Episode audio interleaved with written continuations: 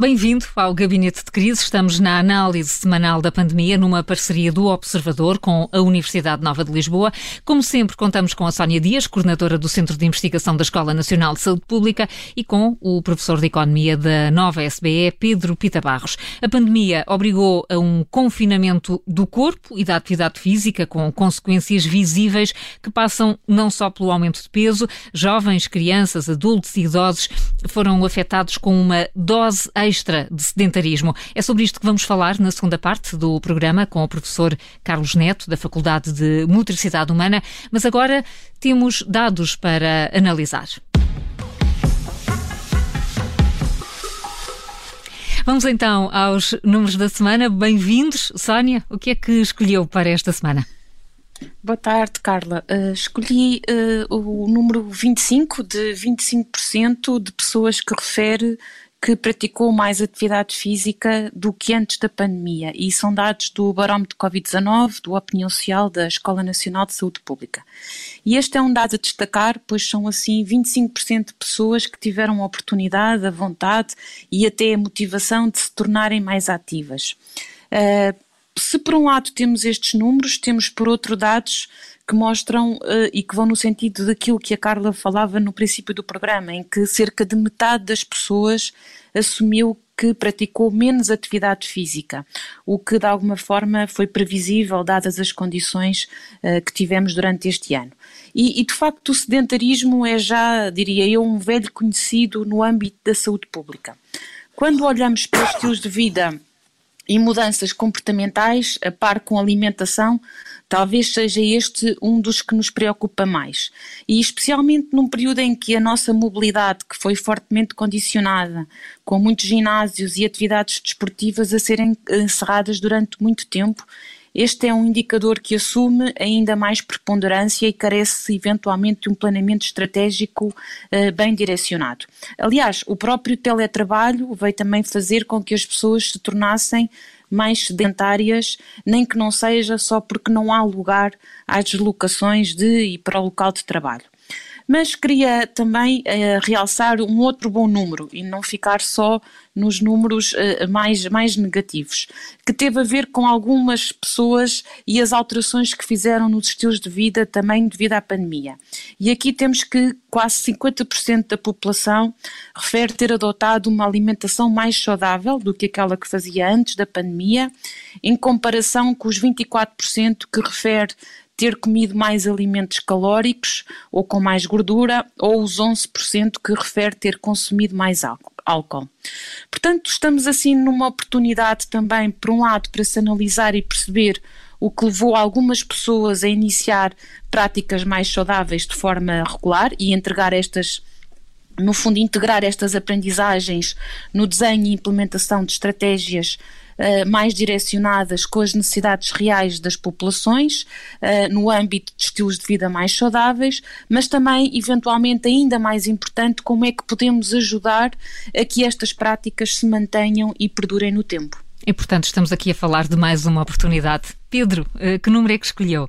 O meu número desta semana é o número 3, que são dos 3 meses, ou os 90 dias, mais coisa, menos coisa, que faltam para que toda esteja vacinada aquele objetivo de 70% da população portuguesa.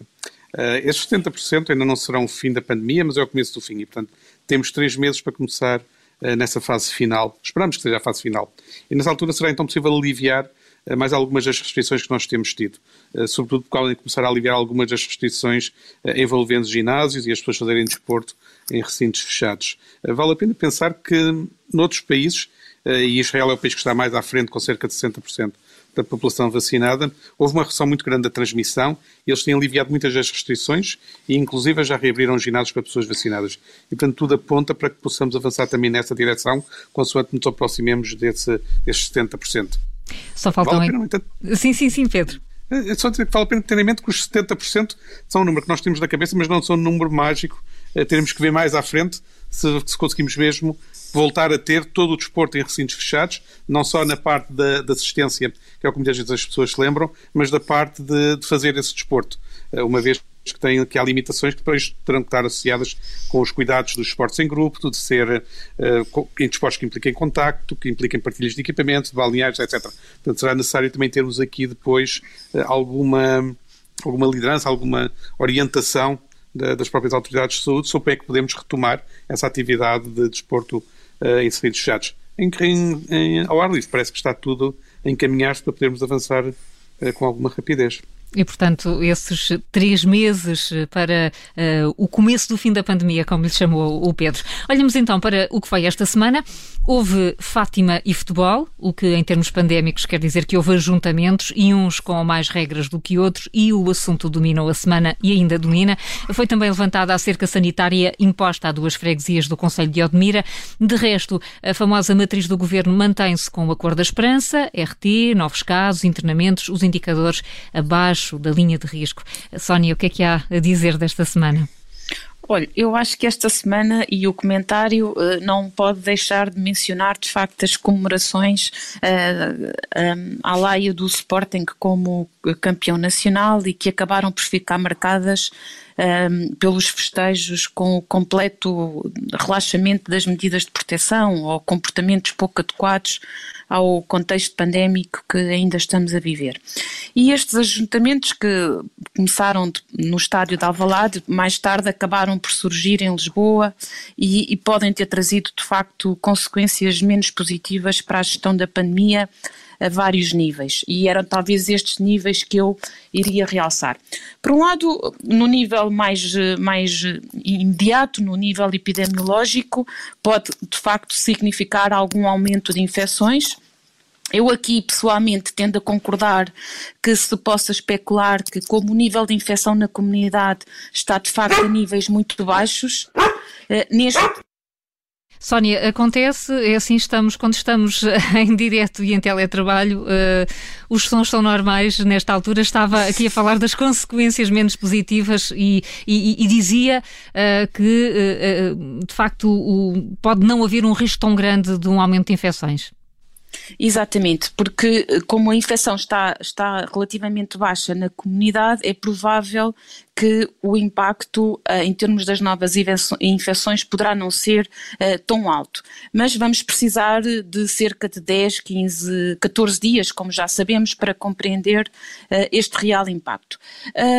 no entanto, e também já foi realçado, é importante esta estratégia de redução da propagação das eventuais cadeias de transmissão que possam surgir e garantir uma monitorização da situação com apelos. Aqui eu diria que são apelos que têm que ser de facto feitos em conjunto com estratégias adequadas à realidade e não meras indicações genéricas que provavelmente vão ter pouca adesão, até pelas características uh, das pessoas que, com as quais temos que estar a trabalhar. Mas que era importante que houvesse uma real testagem de quem participou nos festejos e depois uma vigilância mais apertada aos possíveis sintomas, etc. Mas eu gostava de chamar fundamentalmente a atenção uh, no impacto a um outro nível, diria talvez até um nível mais social. E, e, neste, neste seguimento, o que nós ouvimos até muito nas redes sociais e até em algumas pessoas na comunicação social foi que os setores que viram a sua atividade limitada e até com grandes impactos económicos e sociais podem de facto ter um ímpeto de pensar se uns podem, porque não nós também. E isto uh, pode ser importante pensar se não poderá originar um escalar de situações que, embora em, em eventos mais pequenos, mas também tragam ajuntamentos de pessoas de forma menos controlada ou organizada. E, portanto, acho que isto deve ser visto como um alerta para as autoridades, no sentido de passarem uma mensagem clara que este é um exemplo que não se pode repetir. Por outro lado, acho que também aprendemos, até com a agregação do exemplo do Natal e depois com a comparação uh, um pouco ao contrário do que aconteceu no período pascal, é que as regras e orientações claras que informam sobre as práticas e os comportamentos a adotar em determinadas circunstâncias acabam por direcionar de forma positiva o comportamento que as pessoas adotam individualmente e coletivamente. E, portanto, diria assim que Portugal está num ótimo caminho, como a Carla dizia, em termos até dos nossos indicadores, num sinal e numa cor de esperança. Uh, temos uma redução enorme das infecções e mortes, o processo de vacinação a correr de forma muito positiva e, portanto, estamos de facto muito próximos uh, de, nos próximos meses, dizermos que estamos a ultrapassar esta crise e termos também um verão que volta a estimular o, o turismo e que auxilie na retoma económica e, portanto, não é de facto o momento de deitarmos tudo a perder e, portanto, não só do ponto de vista epidemiológico, mas é muito importante que se acautele também o impacto que este acontecimento possa ter tido a um nível mais social. Pedro, eh, com isto tudo que a Sónia disse, podemos encerrar o gabinete de crise ou os ajuntamentos podem pôr tudo em causa? vamos é difícil a resposta. Em duas, em duas partes. Sim, é, porque a Sónia cobriu muito do que seria também o meu comentário. Eu estou a tentar aqui uh, ver o que é que eu posso adicionar ao que a Sónia disse. Concordando com tudo o que ela disse, talvez eu conseguisse resumir que esta última semana, em vez de ter o nosso tradicional Fátima Futebol e Fado, já muito famoso, acabamos por ter um Fátima Futebol e Força, Força de Coercitiva do Estado em Odmira. E eu fui ver o que, é que eram os números de Odmira em termos de habitantes. São cerca de 26 mil habitantes, segundo o INE e provavelmente mais alguns não registados. E tiveram cerca sanitária com exercício da autoridade do Poder Central, com requisições e tudo, com requisição civil. Ora, Lisboa fechou o futebol, com cerca de 30 mil pessoas, segundo uma estimativa que estava num órgão de comunicação social, e Fátima limitou os peregrinos a 7.500 pessoas. Estas diferenças é evidente que vão criar perplexidade nas pessoas. Uh, e, e, essa, e, essa, perplexidade será provavelmente a consequência pior de, dos festejos do futebol. Já agora, os parabéns aos sportinguistas. Tenho muitos amigos sportinguistas e estou feliz por eles estarem felizes com, com o resultado. Mas as consequências dos festejos não vão, provavelmente não serão tanto a questão da, do número de contágios, como já foi apontado. Hum, existe algum risco adicional, mas a circulação do vírus não é muito grande. Se as pessoas tiverem o cuidado de seguirem as recomendações que foram prontamente dadas de, de fazerem os testes e os momentos em que devem fazer esses testes, eh, e é, neste momento fazer um teste rápido não é complicado, eh, basta passar numa farmácia, que que algumas eh, grandes superfícies também vendem, e, e, ter esse cuidado será um elemento de, de cidadania básica neste, neste momento. Mas esta ideia de que estamos a criar uma situação em que já podemos ter ajuntamentos muito grandes, que afinal se calhar o risco não é tão grande assim, de que se, se calhar eh, já começamos a colocar o fim da, da pandemia num determinado momento no futuro, pode-nos criar um excesso de confiança coletivo que, por um lado, mina a confiança nas medidas eh, de, de saúde pública e, por outro lado, ao ter o excesso de confiança, leva-nos a ter, a ter menos cuidado eh, em geral. E isso pode ser a forma de não conseguir acabar com a pandemia no momento em que nós estamos, em que gostaríamos de o fazer, em que estamos à espera de o conseguir fazer. E, portanto, nós temos que pensar que, mesmo que este episódio do futebol não tenha sido dramático em, em termos de contágios, eh, cria dificuldades agora em termos de comunicação de manter algumas medidas restritivas. Como é que se vai dizer a um conselho de 10 mil que tenha 10 mil habitantes que vão ter que ficar na fase 1 ou na fase 2 do, do, do processo de confinamento quando depois se aceita isto? Como a senhora estava a dizer, vamos ter aqui uma brecha na confiança coletiva que é porque é que eles puderam, eles, quem fez ajustamento, e nós, que queremos fazer qualquer coisa, não podemos.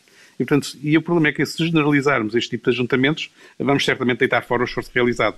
E a questão é que um por si, se calhar, não tem um impacto muito grande. Se todos começarmos a fazer, Uh, tem, tem, certamente um impacto e vimos que não foi preciso muito para no Natal uh, e a seguir ao Natal e ao Novo termos tido o que tivemos.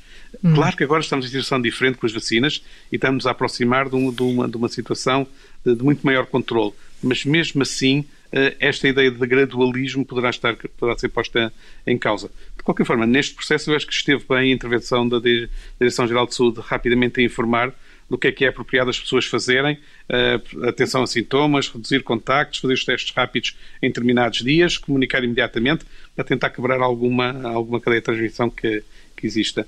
Eu acho que esteve menos bem as decisões iniciais sobre a autorização e depois o controle da situação, que não pertencem ao Ministério da Saúde, pertencem ao outro Ministério, e eu acho que isto nos deve fazer relembrar que este esforço de controle da pandemia, para conseguirmos retomar a normalidade que se quer anunciar e que se vai tentando anunciar, vai ter que estar presente em todas as decisões de todos os ministérios. Uhum. Não é simplesmente dizer estamos a ver o fim da pandemia e, portanto, agora cada ministério pode voltar ao que fazia habitualmente. Não pode ser. Até Tem que continuar a haver um esforço disto e, portanto, que estes três Fs não sejam apenas de Fátima Futebol e Força Coercitiva do Estado uh, e passem a ser uh, um esforço coletivo de, mantermos o caminho que estamos a fazer por agora e que tem sido bastante uh, bem sucedido desde, desde fevereiro. Sem perder a, a confiança e a autoridade de quem está a gerir a pandemia. Está feito mais um balanço da semana, quer dizer que é tempo para os mitos e alertas.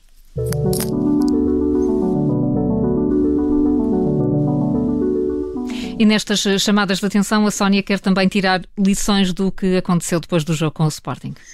Sim, exatamente. Portanto, acho que é de consenso que de facto não correu bem, mas uh, rapidamente vai ser necessário prever e planear respostas a eventos semelhantes um, ehm, e perceber uh, que mesmo que se tente estando a tratar de eventos em grande parte espontâneos, vão haver mais motivos para a ocorrência deste tipo de ajuntamentos e vão acontecer já de seguida, não é? Portanto, durante este mês, se calhar até já eh, provavelmente este, este, este fim de semana, e lembro alguns jogos de campeonato, Taça de Portugal, eventualmente até a Champions, e portanto é um, relevante que todos estejamos mais bem preparados. Do lado das autoridades, as, tirar as aprendizagens uh, relevantes do que aconteceu e, e de como uh, prevenir um, e, e, encontrar soluções adequadas a este tipo de contexto. Por outro lado, um, e também aqui dizer até que se calhar o trabalho conjunto com os representantes dos sócios, um, dos simpatizantes e dos clubes é muito importante.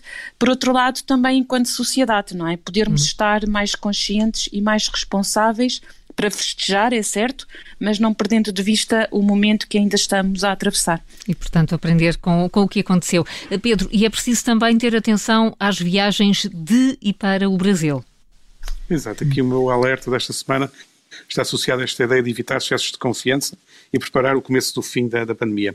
Eh, nós sabemos que temos muitas ligações ao Brasil, eh, seja como turistas portugueses que vão lá, seja como, com viagens da comunidade brasileira em Portugal que, que vai e vem, eh, seja eventualmente brasileiros que queiram vir a, a, Portugal, e com a, a situação pandémica do Brasil ainda relativamente incerta, para ser de alguma forma benevolente, mas vale a pena ter o cuidado que temos que ter uma atenção particular aí e aconselho a todas as cautelas nas movimentações dessas pessoas. Outros países estão a ter esse cuidado com a Índia neste momento, que também é outro país muito descontrolado. Nós devíamos aprender o que, é que, é que está a ser feito eh, nesse, nesses outros países, por exemplo, Reino Unido e Índia, e perceber se precisamos com o Brasil ter algum cuidado especial. Não significa parar os fluxos, significa ajudar a que tenham todas as precauções necessárias, com testes, seguimento de sintomas, eh, eh, acompanhamento das pessoas, etc. Vale a pena preparar e para isso deixa este alerta. Fica esse alerta, eh, esses recados. A situação no Brasil continua preocupante e há que pensar nos próximos eventos que possam provocar ajuntamentos. Voltamos já a seguir porque temos notas de esperança e também um olhar sobre o impacto da pandemia na atividade física e no desporto. Vamos estar com o professor Carlos Neto, da Faculdade de Metricidade Humana. Até já.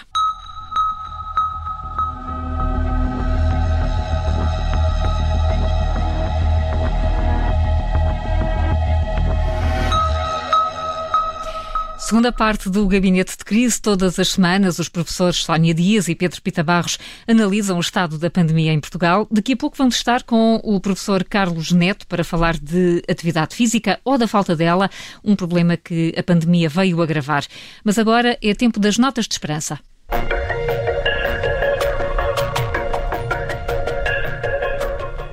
Olhamos para o lado positivo. Que nota de esperança é que trouxe, Pedro?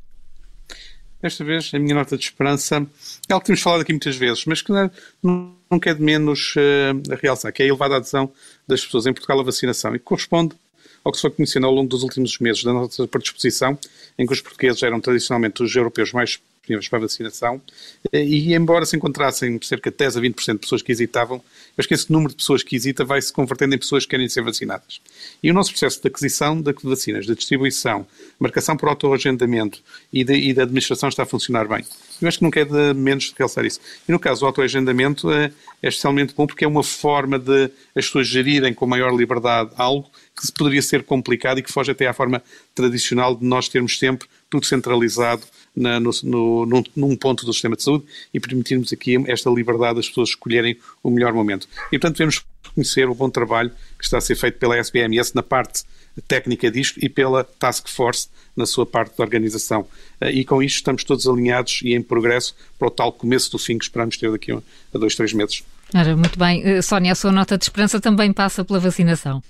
Exatamente, não combinámos, mas estamos completamente alinhados. Uh, e de facto relaciona-se com o processo de vacinação um pouco numa, num prisma diferente, mas estamos de facto muito bem porque estamos a provavelmente a conseguir antecipar as metas inicialmente previstas, mesmo aquelas que eram as mais otimistas e já estamos neste momento a agendar a vacinação nos que têm pelo menos 55 anos e no processo muito mais autónomo e de responsabilização individual, como o Pedro estava a referir.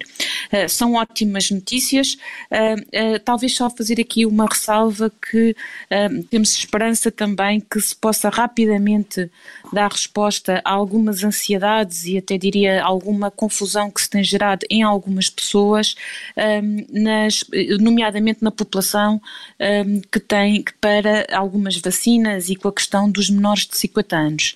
E, portanto, era importante esta clarificação do processo de vacinação. Estas questões do consentimento informado para algumas pessoas não são uh, muito fáceis, não é de facto um termo que estejam habituadas a ter que lidar e a ter que tomar este tipo de decisões. Portanto, era muito importante este esta clarificação para que os níveis de adesão às vacinas, como o Pedro referia, continuem elevados e são elevados, elevadíssimos, diria eu, até em Portugal, ao contrário de outros países em que estes níveis estão a diminuir e, portanto, nesse caso, eh, teremos e conseguiremos então que o processo de vacinação continue a decorrer da forma uh, super positiva, diria eu, com que estamos a ver o processo a avançar.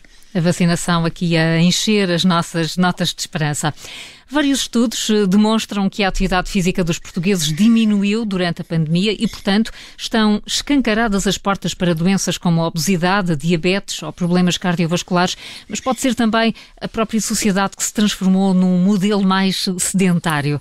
O nosso convidado desta semana é o professor catedrático Carlos Neto, da Faculdade de Motricidade Humana. Muito bem-vindo. Muito bom dia, Carla. Muito obrigado pelo convite. Obrigada a nós por eh, vir uh, ao Gabinete de Crise. E deixe-me começar precisamente por aqui. Esta, esta paragem forçada que temos tido por causa da pandemia pode ter consequências que sejam mais estruturais? Pode ser que continuemos agora a ficar mais tempo sentados, quer em frente ao computador, quer depois também em frente à Netflix, que é como quem diz, nos nossos tempos de lazer? Eu diria que nós temos três pandemias que estão neste momento a afetar muito o corpo do, dos portugueses e principalmente na infância e na adolescência. Uh, a primeira, de facto, é este vírus que nos apanhou de forma inédita e numa dimensão de incerteza. O segundo é o número de horas que estamos sentados, porque de facto há uma é verdadeira hecatombe anatómica, muscular, mental e orgânica.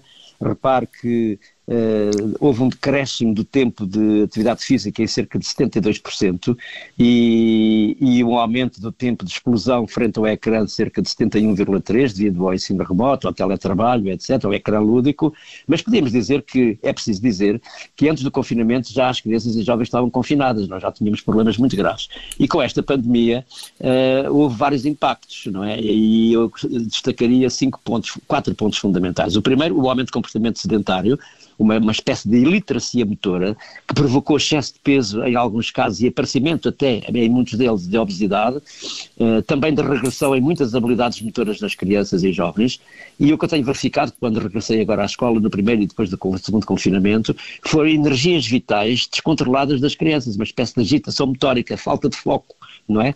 O segundo ponto é o aparecimento de um comportamento de solidão e de falta de autoestima, provocado pela diminuição do tempo e espaço de, para brincadeiras ativas, uh, quer no, em casa, quer no exterior, entre crianças e jovens, e o abandono de situações de confronto de, com o risco, não é? Portanto, dinâmicas desafiantes do corpo que ficaram paradas, não é? Uh, também a agenda desportiva foi fechada, temos cerca de 250 mil jovens em formação desportiva que deixaram de fazer desporto, o que provocou eh, de certo modo, uma, uma percentagem de abandono desportivo que nós ainda não conhecemos bem o seu contorno e, por outro lado, uma falta de desmotivação muito grande destes jovens. Esperemos agora, com a abertura do desporto, que esses jovens regressem. O terceiro ponto é a instalação de uma pandemia do medo, que é pior que o próprio vírus e que teve vários efeitos uh, na cultura corporal e na cultura mental em todas as idades, principalmente crianças e idosos e com o aparecimento de ansiedade, de angústia, de inquietação emocional. Uh, o quarto ponto que me parece ser fundamental é a falta de socialização que nós observamos nas crianças e jovens, por não poderem estar com os amigos, tendo sido separados, afastados, longe de quem se gosta. Quando vamos às escolas, vemos que há corredores, há bolhas, há, não há intervalos escolares, etc. Eu devo dizer que nós fizemos um estudo na Faculdade de Estado Humana, com a nossa equipa de trabalho, sobre os efeitos do Covid-19 no primeiro confinamento e as competências motoras das crianças e jovens diminuíram consideravelmente.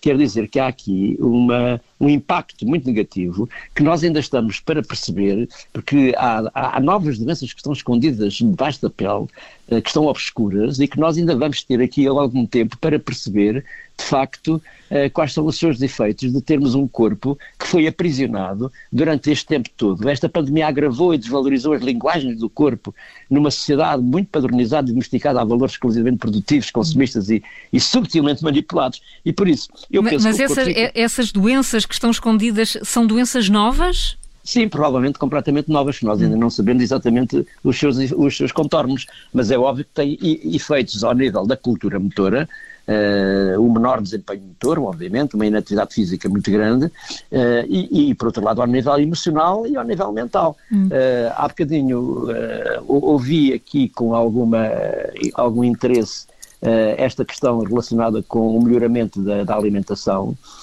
mas de facto houve uma diminuição muito agravosa dos estilos de vida ativos das crianças, porque dos jovens e dos adultos, porque ficaram demasiadamente retidos em casa. Eh, Carlos Neto, é mas, é... mas, a Sónia Dias, no, nesse barómetro, uh, falou também de que mais pessoas uh, retomaram a atividade física e, sim, e a verdade é que vemos mais pessoas a correr, a andar de bicicleta, a ocupar sim, parques sim, e jardins. Mas, sim, é, não, é, não, é, não é significativo? Isso não é muito significativo se, se observarmos a, a, população uh, total portuguesa e, acima de tudo, se uh, analisarmos esse dado, que é importante, mas analisarmos em função das faixas etárias, porque de facto as crianças ficaram uh, sentadas no sofá frente aos ecrãs.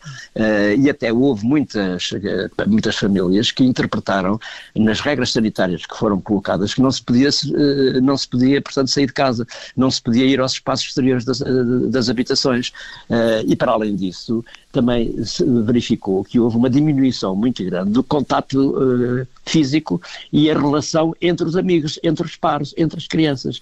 De facto, é preciso ver também que houve muita assimetria, muita injustiça uh, e muita dificuldade de muitas famílias em relação aos filhos de os poder trazer para o exterior e serem ativos com eles, porque há casas que não tinham condições de habitabilidade, há situações de uh, classificações, portanto, de natureza socio, sociocultural que criaram problemas graves de, de subsistência. E, portanto, há aqui uh, dinâmicas que eu, me parece muito importante porque houve uma menor intensidade de esforço, uma maior aumento da iliteracia motora, por outro lado houve, uh, uh, houve posturas e equilíbrios afetados nos corpos, coordenações motoras que diminuíram, eu tenho crianças que diminuíram a sua capacidade de correr, de saltar, etc. Uma percepção de espacial e temporal muito mais fraca, autoestima e autoconfiança danificadas, menor contato físico.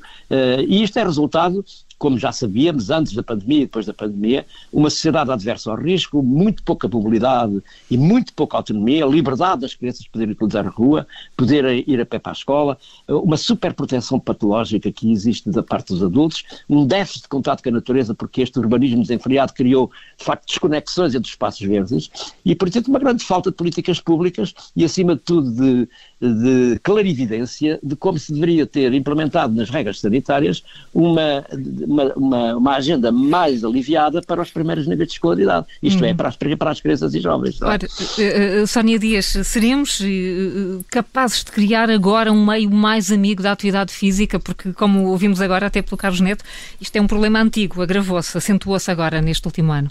Claro. Sim, exatamente, exatamente, sim. E eu, eu só realçava aqui que de facto os nossos dados são relativos a à, à idade adulta, não é? Pois, Portanto, não, não tem a ver com das jovens. crianças, exato, uh, o que nós temos é exatamente também de acordo com os dados que temos, é, são uh, muito próximos de, uh, daqueles que o, que o professor estava a referir, nomeadamente até com o aumento da obesidade, etc., que no fundo já é consequência. Acho que há aqui um, um aspecto muitíssimo importante e que tem vindo a ser assim a análise de, relativamente ao impacto da pandemia e também é neste caso de, dos estilos de vida, é que há, o, o impacto que a pandemia teve, ele é verdadeiramente desigual.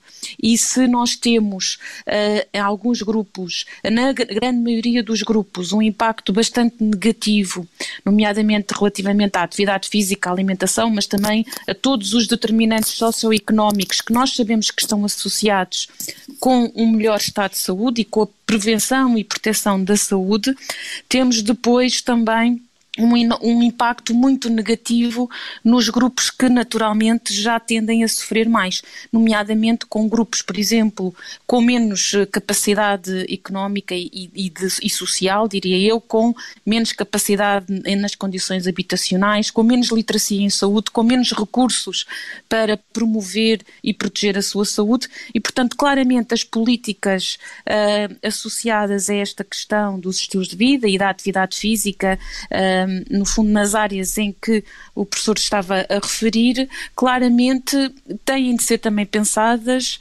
uh, não, não, não como devem ser para todos, uh, inclusivas e para todos, porque todos nós podemos proteger a saúde e promovê-la, mas devem ser também direcionados para quem mais precisa. E de facto, mesmo aqui, o impacto foi muito desigual. Uhum. Eh, Pedro Pita Barros, já falámos aqui, o, professor Carlos Neto falou de, do, do, número de horas sentado. Uh, vamos conseguir conciliar modelos de trabalho mais digitais com esta necessidade do movimento e da atividade física?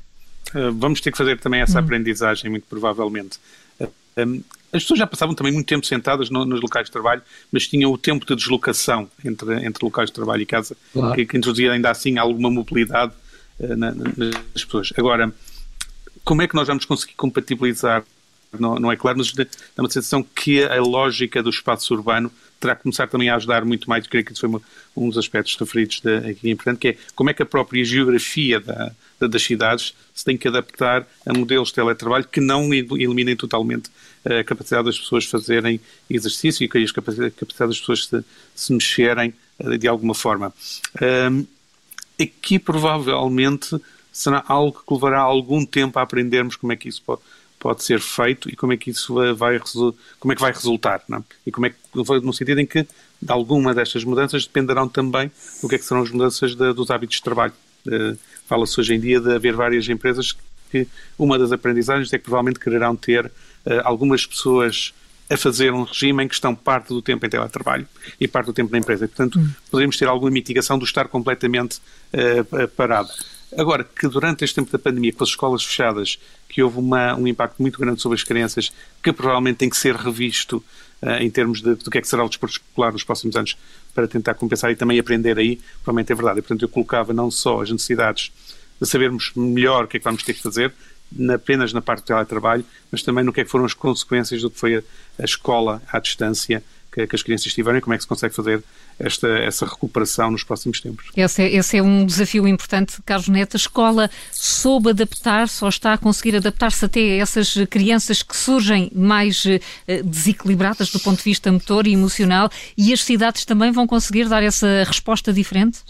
Essa é uma excelente pergunta e em sequência da, da intervenção da doutora Sónia e do doutor Pedro, eu, eu, eu referiria mais três pontos. O primeiro é que nós temos que fazer tudo o que nos é possível para o futuro, ter uma infância saudável e natural e também, ao mesmo tempo, uh, estar com uma grande consciência desta crise climática que está aí e criar um planeta saudável e sustentável. E por isso é necessário transformar as escolas e as cidades de uma forma autocêntrica, dominadas pela predominância dos automóveis, dos espaços de betão e de sintético, da obesidade curricular nas escolas, ter precisamente estruturado, para aquilo que eu chamaria escolas e cidades ecocêntricas, isto é, aprendizagens centradas em pessoas ativas, numa perspectiva participativa e comunitária, para aquilo que eu diria, designaria como harmonização de valores humanos e naturais. Em segundo lugar, no regresso à escola, eu acho que esta pandemia nos ensinou que agora não devemos estar uh, extremamente preocupados com a recuperação das aprendizagens escolares, porque as crianças necessitam de restaurar o corpo. O que é que eu quero dizer com isto? Utilizar de preferência os espaços exteriores, uh, que, chama, que chamamos recreios escolares, uh, aumentar o contato de exploração com a natureza, uh, oportunidades de espaço e tempo para brincar e ser ativo, uh, aumentar as atividades artísticas, lúdicas e desportivas, tempo de reflexão e de escuta interior do corpo, porque as crianças necessitam também de ter uma melhor capacidade de autoimagem e autoestima, aumentar o tempo da socialização, diluir e espantar os medos, falar com as crianças muito sobre isso, suavizar as regras sanitárias e também diminuir o tempo de estar sentado, como já falámos aqui, aumentar o trabalho colaborativo, definir um modelo dinâmico e de viver as aprendizagens escolares de uma outra maneira. O mundo mudou e a escola também tem que mudar, selecionar temas, projetos, projetos e conteúdos multidisciplinares, até para ter consciência ambiental, não é? que é fundamental, uh, promover o pensamento crítico e também a resolução de problemas, desenvolver uh, a curiosidade e a capacidade de comunicação e também fomentar a capacidade adaptativa e criativa. E por último, dizer que é necessário também agora convidar os pais que, que é, durante a pandemia tiveram mais consciência de que afinal a escola a tempo inteiro não resolve o problema todo, eles têm mais necessidade agora de terem percebido que afinal estar em família é outra coisa. E portanto temos que ter pais mais disponíveis para ter uma relação mais forte com os filhos em atividade física, atividade lúdica, as coisas precisam de brincar muito no indoor, isto é, nos espaços interiores, mas também nos espaços exteriores, outdoor, e definir em função das idades das crianças um mapa de atividades em função daquilo que as cidades, as ruas, temos que devolver as ruas às crianças e um mapa de atividades informais, de modo a que elas possam ser mais ativas e brinquem mais, e melhorar a qualidade de vida dos filhos, fornecendo tempo e espaço disponível para brincar e serem ativos. E também eliminar, sempre que possível, o tempo de estar muito tempo sentado, que é outra pandemia, assim como o excessivo contato com os dispositivos digitais. É claro que a literacia digital veio para ficar, mas é preciso aqui haver bom equilíbrio e bom senso. E por outro lado, as três regras básicas, que é selecionar uma alimentação saudável, em conjugação com bons hábitos de sono e uma atividade regular de atividade física lúdica e desportiva. Então o diagnóstico é o mesmo, era o mesmo que havia é. antes da pandemia, tem de ser sim, reforçado. Mas, sim, mas esta, esta pandemia só veio trazer maior consciencialização disto e por isso eu terminaria dizendo assim, é necessário atualmente fazer um pacto de sustentabilidade, uma, um pacto de transição uh, entre a escola, a família e a comunidade, porque a comunidade também tem que ter melhores políticas públicas de ter cidades, vilas e aldeias mais confortáveis e, e, e que seduzam as pessoas a vir para a rua para maior encontro, maior Uh, mobilidade. Repare, a mobilidade das crianças é muito reduzida. Nós temos o índice de mobilidade em, uh, na comunidade europeia mais baixa. As crianças não vão a pé para a escola, as crianças não têm autorização para ir para a rua, as crianças estão completamente aprisionadas em casa e na escola e passam em média 10 horas na creche, 8 horas no, no primeiro ciclo, segundo ciclo, e isto é verdadeiramente um crime. Portanto, nós temos que alterar as políticas públicas no que diz respeito à harmonização entre a vida da família, uh, por outro lado, a vida no trabalho e a vida que as crianças passam na escola, porque elas são vítimas do trabalho dos pais. E isto afeta o corpo. Eh, eu diria mesmo que estamos eh, aqui numa espécie de crueldade invisível que esta pandemia criou nas culturas de infância, que não respeitam os seus direitos, os direitos ao brincar, ao ser livre, ter mobilidade, eh, ter também participação e, acima de tudo, contato com a natureza e contato com os amigos. Portanto, eu diria que o, o, brincar e ser ativo ainda é um território muito desconhecido. E por isso a minha ideia básica, liberte, libertemos as crianças desta, deste aprisionamento em que vivem. E depois desta privação, em termos de, temos de reabilitar o prazer de existir, como corpo em movimento e em relação com os outros. É necessário ritualizar o medo, falar, falar sobre, com as crianças sobre esta situação que, que, que nos, nos eh, apanhou a todos. Agora, obviamente que uh, as crianças necessitam de viver a infância de forma plena e elas não estão a, fazer isso. O que é que acontece a estes nascidos digitais que estão nas nossas mãos e a um futuro que é completamente imprevisível e incerto e também desconhecido, uh, estamos a prepará-las para, para, para que mundo? Não é? Numa escola tradicional, clássica, completamente uh, que impõe um conhecimento, as crianças não vivem, não aprendem de forma ativa, de facto, o corpo, uh, o, corpo eh, fica à porta da escola porque o que entra na escola é só o cérebro. Há aqui uma atenção exclusivamente centrada nas aprendizagens escolares. E nós, neste momento, depois desta pandemia, temos que aliviar e equilibrar as atividades formais e informais e dar mais valor ao corpo, porque o corpo não, não pode estar esquecido. Não podemos ter uma visão tão cartesiana na existência deste corpo, não é? O corpo é só um, e a sala de aula não é o único local onde se aprende. Há 100 anos, com a gripe espanhola e com a tuberculose, as salas de aula vieram todas cá para fora. Nós temos um país fantástico de clima, de, de cultura uh, e também de tradição, de grandes aventureiros, e no entanto não desfrutamos, porque estamos todos fechados, enquanto no norte da Europa, com climas, uh, climas muito mais austeros, hum. as crianças andam em média os jovens 4 a 5 horas cá fora e às 4 horas da tarde os pais vão buscar os filhos às escolas e têm mais liberdade de existir, mais prazer em viver e, de certo modo, mais capacidade de ter sucesso, não é? E, portanto, temos muitos desafios pela frente. Professor Carlos Neto, muito obrigada por ter vindo Eu ao é Gabinete de Crise esta semana.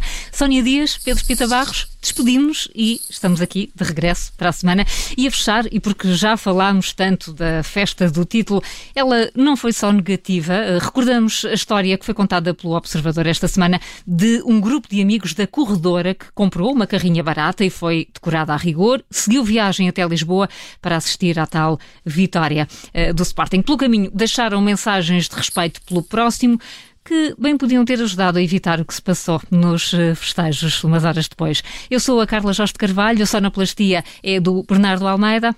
Até para a semana. Nós perguntámos aos proprietários da carrinha quando é que queriam. 100 euros. Ok, 100 euros ficamos com ela. A febre começou a partir de novembro. O Sporting entra nas sendas das vitórias e nós também começámos com o nosso balanço. Durante dois meses e uma semana, talvez, reconstruímos a carrinha, pintámos a carrinha, decorámos a carrinha e viemos com a carrinha.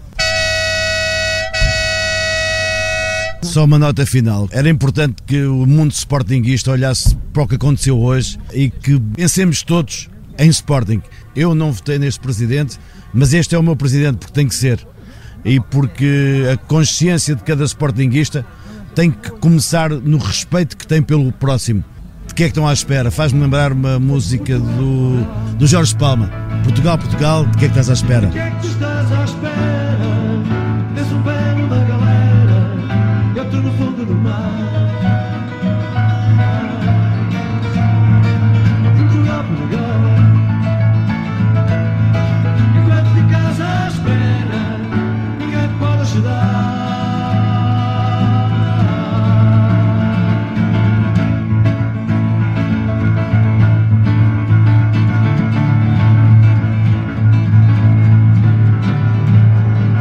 Fizeste cegos de quem olhos tinha. Fizeste para toda a gente na linha. Do calçado a coração pela ponta das tuas lanças. Difamaste quem verdades dizia. Confundiste amor com pornografia. E depois perdeste o gosto de brincar com as tuas crianças. Portugal, Portugal. De quem é tu estás à espera? Desce um pé numa galera pelo fundo do mar.